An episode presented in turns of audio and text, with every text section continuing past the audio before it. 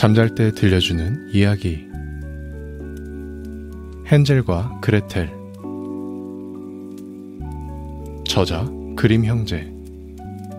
계몽사 출판. 김유섭 옮김.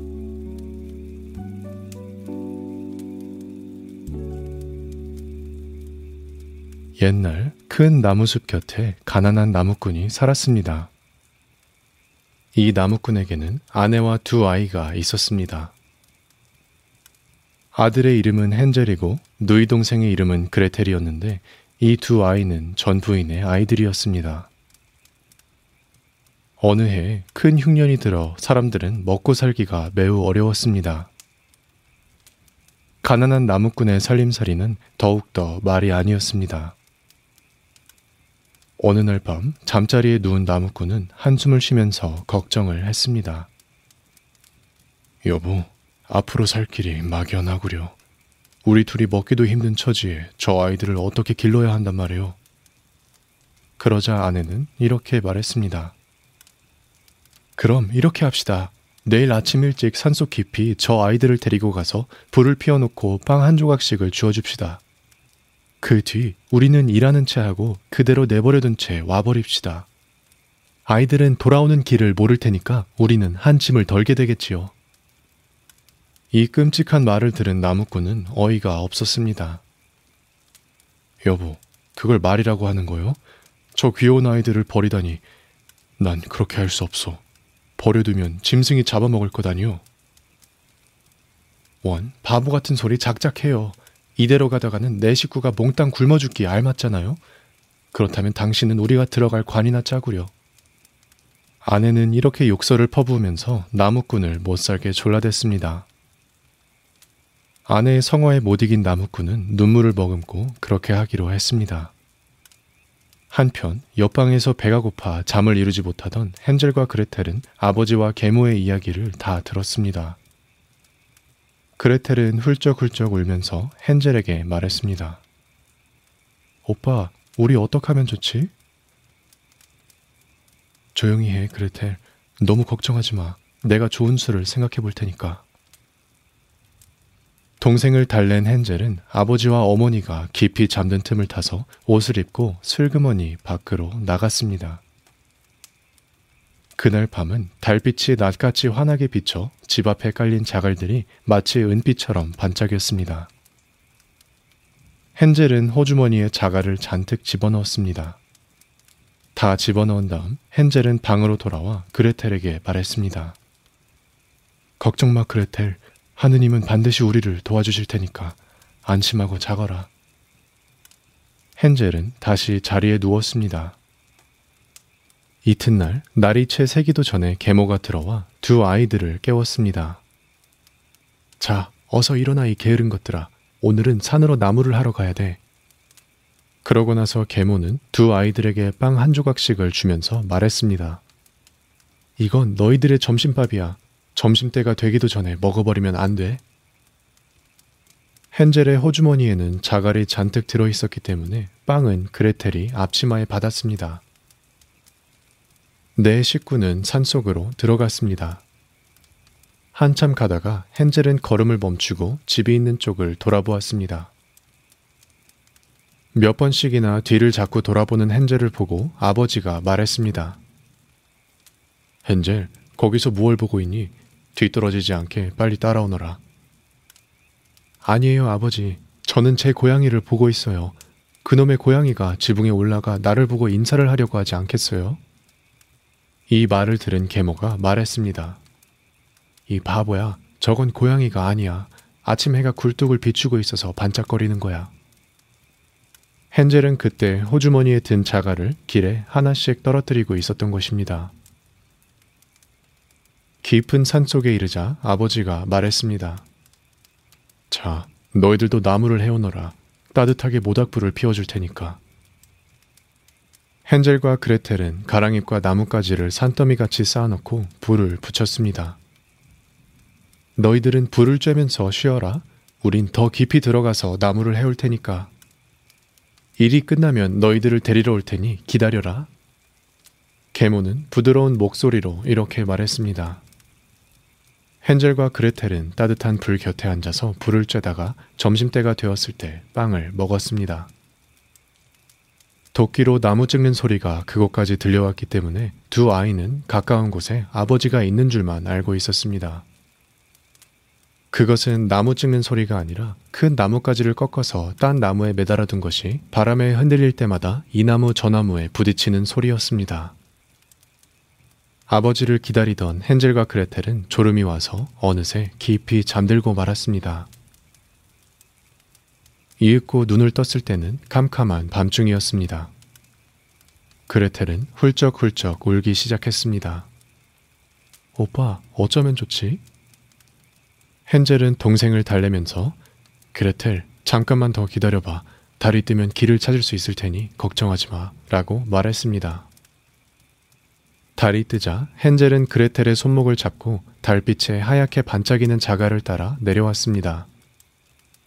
자갈은 마치 갓 만든 은전처럼 반짝거려서 집으로 가는 길을 훤히 가리켜 주었습니다. 두 아이는 밤새도록 걸어서 새벽녘에야 아버지가 계신 집으로 돌아왔습니다. 문을 두드리자 계모가 나왔습니다. 헨젤과 그레텔을 본 계모는 입을 비죽거리며 소리쳤습니다. 이 얼빠진 것들아 도대체 뭘 하느라고 여태껏 숲속에서 자고 있었단 말이냐? 난 또 집에는 영영 돌아오기 싫어졌나 했지. 그러나 아버지는 매우 기뻐했습니다. 버리고 온 아이들 생각에 마음이 아파 견딜 수가 없었기 때문입니다. 얼마 안 가서 또다시 흉년이 들어 굶주림은 온 나라를 휩쓸었습니다. 어느 날 밤 계모가 아버지에게 또 이런 이야기를 하는 소리가 들렸습니다. 이젠 더 이상 어떻게 해볼 도리가 없어요. 남아있는 것이라곤 빵 반근뿐이니 이것마저 없어지면 그만이에요. 이번에는 어떻게 해서든지 아이들을 버리고 와야 해요. 아주 깊은 산 속으로 데리고 들어가서 다시는 나오지 못하게 합시다. 그렇게라도 하지 않고선 살토리가 없어요. 이 말을 들은 아버지의 마음은 슬펐습니다. 그렇게 못된 짓을 하느니 차라리 마지막 한 조각이라도 아이들과 같이 나눠 먹는 게 어떻겠소? 그러나 계모는 남편을 마구 나무라면서 야단이었습니다. 결국 아버지는 계모의 극성에 어쩔 수 없이 또 지고 말았습니다. 두 아이들은 옆방에서 이 말을 다 듣고 있었습니다. 부모가 잠들자 헨젤은 또 일어나 저번처럼 자가를 주워두려고 마음먹었습니다. 그러나 계모가 밖에서 문고리를 잠가두었기 때문에 헨젤은 밖으로 나갈 수가 없었습니다. 헨젤은 울고 있는 그레텔을 달래며 말했습니다. 울지 마 그레텔, 안심하고 자거라. 하느님은 반드시 우리를 도와주실 거야. 이튿날 계모는 첫 새벽부터 아이들을 깨웠습니다.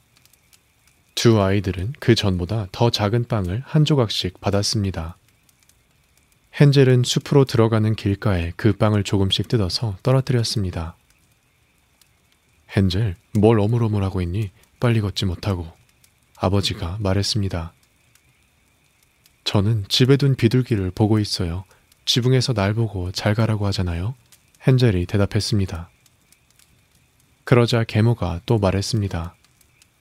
바보 같은 소리 하지 마라. 저게 비둘기인 줄 아니? 아침 해가 굴뚝에 비쳐서 반짝거리는 거야. 그러나 헨젤은 모르는 체 하면서 나머지 빵 조각을 다 뿌렸습니다. 계모는 두 아이들을 더 깊은 산 속으로 데리고 갔습니다. 두 아이들이 그토록 깊은 산 속에 온 것은 처음이었습니다. 계모는 불을 피워놓고 말했습니다. 너희들은 여기서 기다려라. 피곤해지면 자도 괜찮아. 이따가 저녁 때가 되면 데리러 오마. 그레텔은 오빠에게 빵을 나누어 주었습니다. 헨젤의 빵은 아까 오다 길에 다 뿌렸기 때문입니다. 빵을 다 먹고 난 두 아이들은 몸이 노곤해져서 금세 잠들어 버리고 말았습니다. 이윽고 저녁 때가 되어 어두워졌는데 이 가엾은 남매를 데리러 오는 사람은 없었습니다. 밤이 깊어서야 헨젤과 그레텔은 눈을 떴습니다. 울고 있는 누이 동생을 달래면서 헨젤이 말했습니다. 그레텔, 울지 말고 기다려봐. 달림이 나오면 내가 아침에 올 때 뿌려놓은 빵 조각이 보일 테니까. 그러면 길을 찾을 수가 있을 거야. 달이 뜨자 두 남매는 길을 찾아 나섰습니다. 그러나 빵 조각은 하나도 보이지 않았습니다. 산 새들이 다 주워 먹은 모양입니다. 헨젤은 누이 동생에게 기운을 내라고 말했습니다. 괜찮아. 길을 찾을 수 있을 거야. 그러나 아무리 애를 써도 길을 찾을 수가 없었습니다. 두 남매는 밤새 산속을 헤며 다녔으나 도무지 길을 찾을 수가 없었습니다.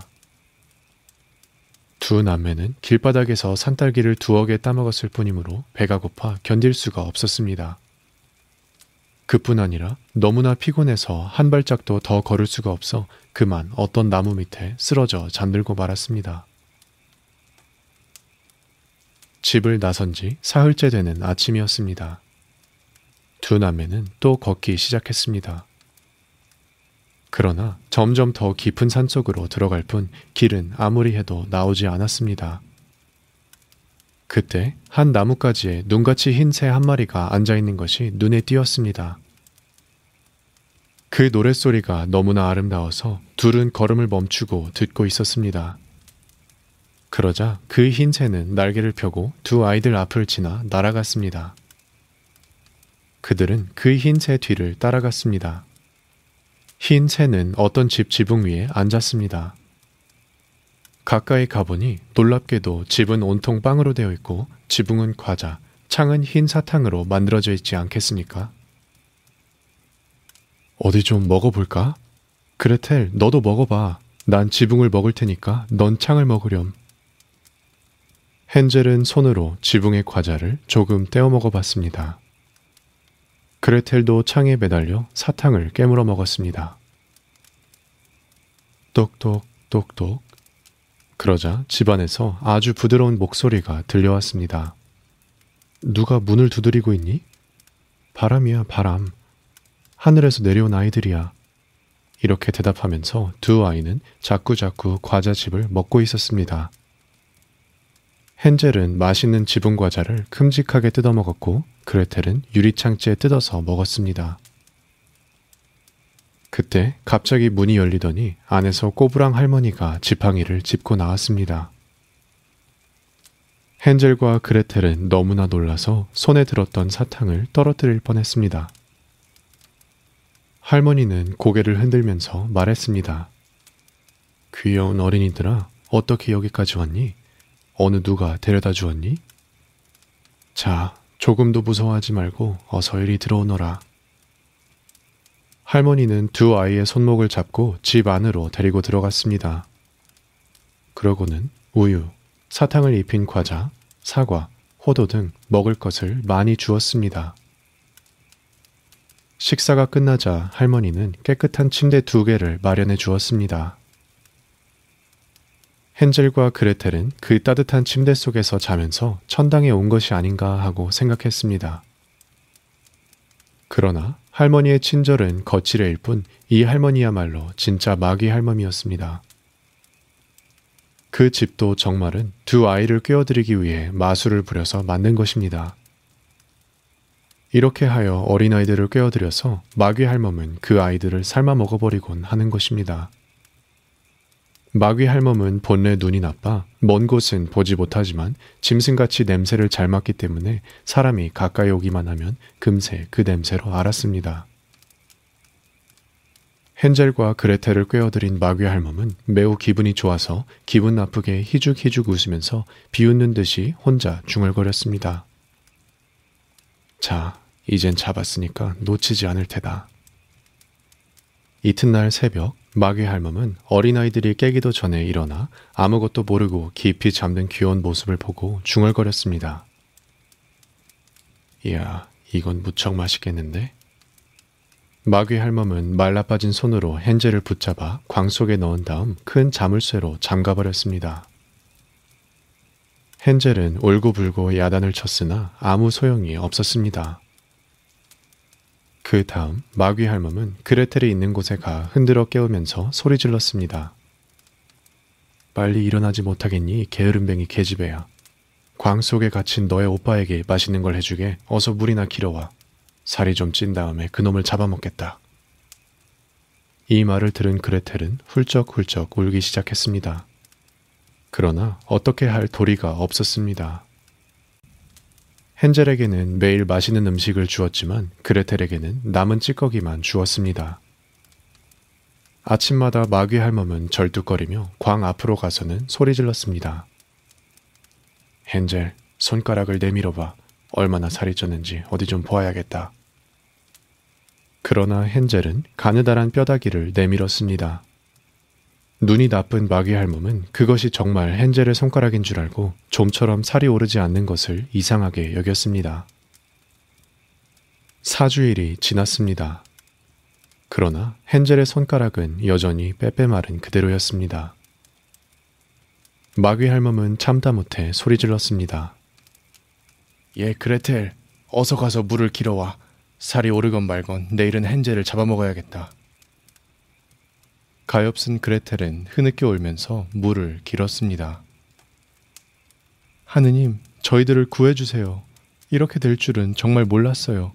차라리 숲속에서 무서운 짐승에게 잡아먹혔더라면 오빠와 같이 죽을 수나 있었을 텐데.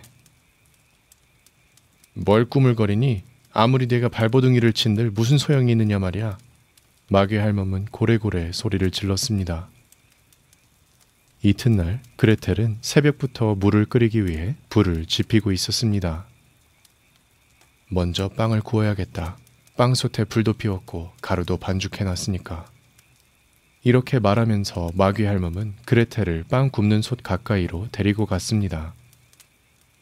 솥은 뜨겁게 달아 김이 나고 있었습니다.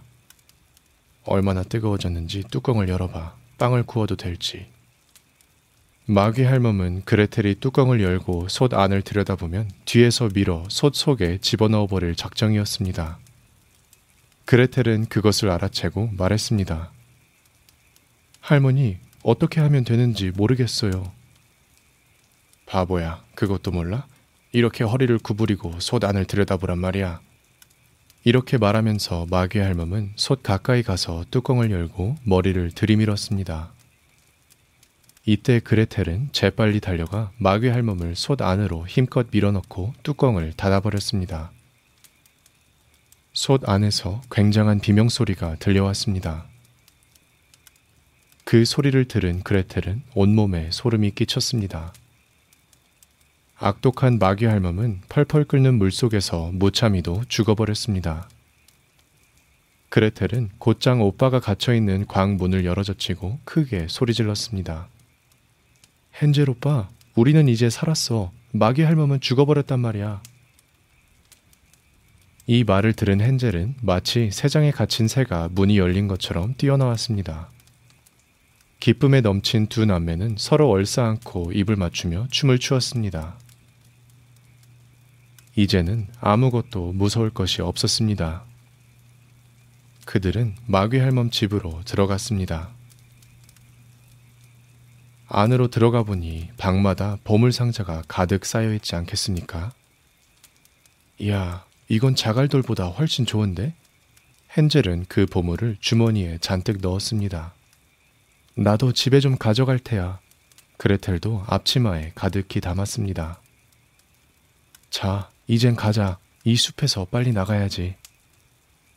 헨젤과 그레텔은 한참 가다가 큰 강이 흐르는 곳에 이르렀습니다. 다리가 없으니 건너갈 수가 없구나. 헨젤이 말하자 그레텔도 배가 없으니 어떻게 하지? 하고 말했습니다. 저기 흰 물놀이가 놀고 있으니 물놀이한테 부탁해보자. 그레텔은 크게 소리쳤습니다. 오리야, 오리야. 우리들은 헨젤과 그레텔이야. 다리가 없어서 건너가지 못하니 너의 흰 등에 태워주렴. 그러자 흰 물놀이는 정말 이쪽으로 헤엄쳐 왔습니다. 먼저 핸델이 그 위에 타고 동생에게도 타라고 하자 그레텔이 말했습니다. 안 돼요, 오빠. 너무 무거워서 오리님이 힘들 테니까 교대로 타고 건너요. 친절한 물놀이가 두 번씩이나 남매를 태워다 주었습니다. 남매는 무사히 강을 건넜습니다. 그리고 한참 걸어가자 낯익은 숲이 보였습니다. 마침내 아버지의 집이 저 멀리 보이기 시작했습니다. 그들은 집으로 달려가서 아버지의 목에 매달렸습니다. 아버지는 두 남매를 산속에 버리고 온 후부터 잠시도 마음이 편할 날이 없었습니다. 그동안 마음씨 나쁜 계모는 죽고 말았던 것입니다.